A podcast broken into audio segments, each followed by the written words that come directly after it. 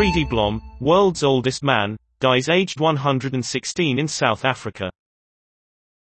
Fredie Blom's identity documents showed he was born in 1904, although his record was never verified.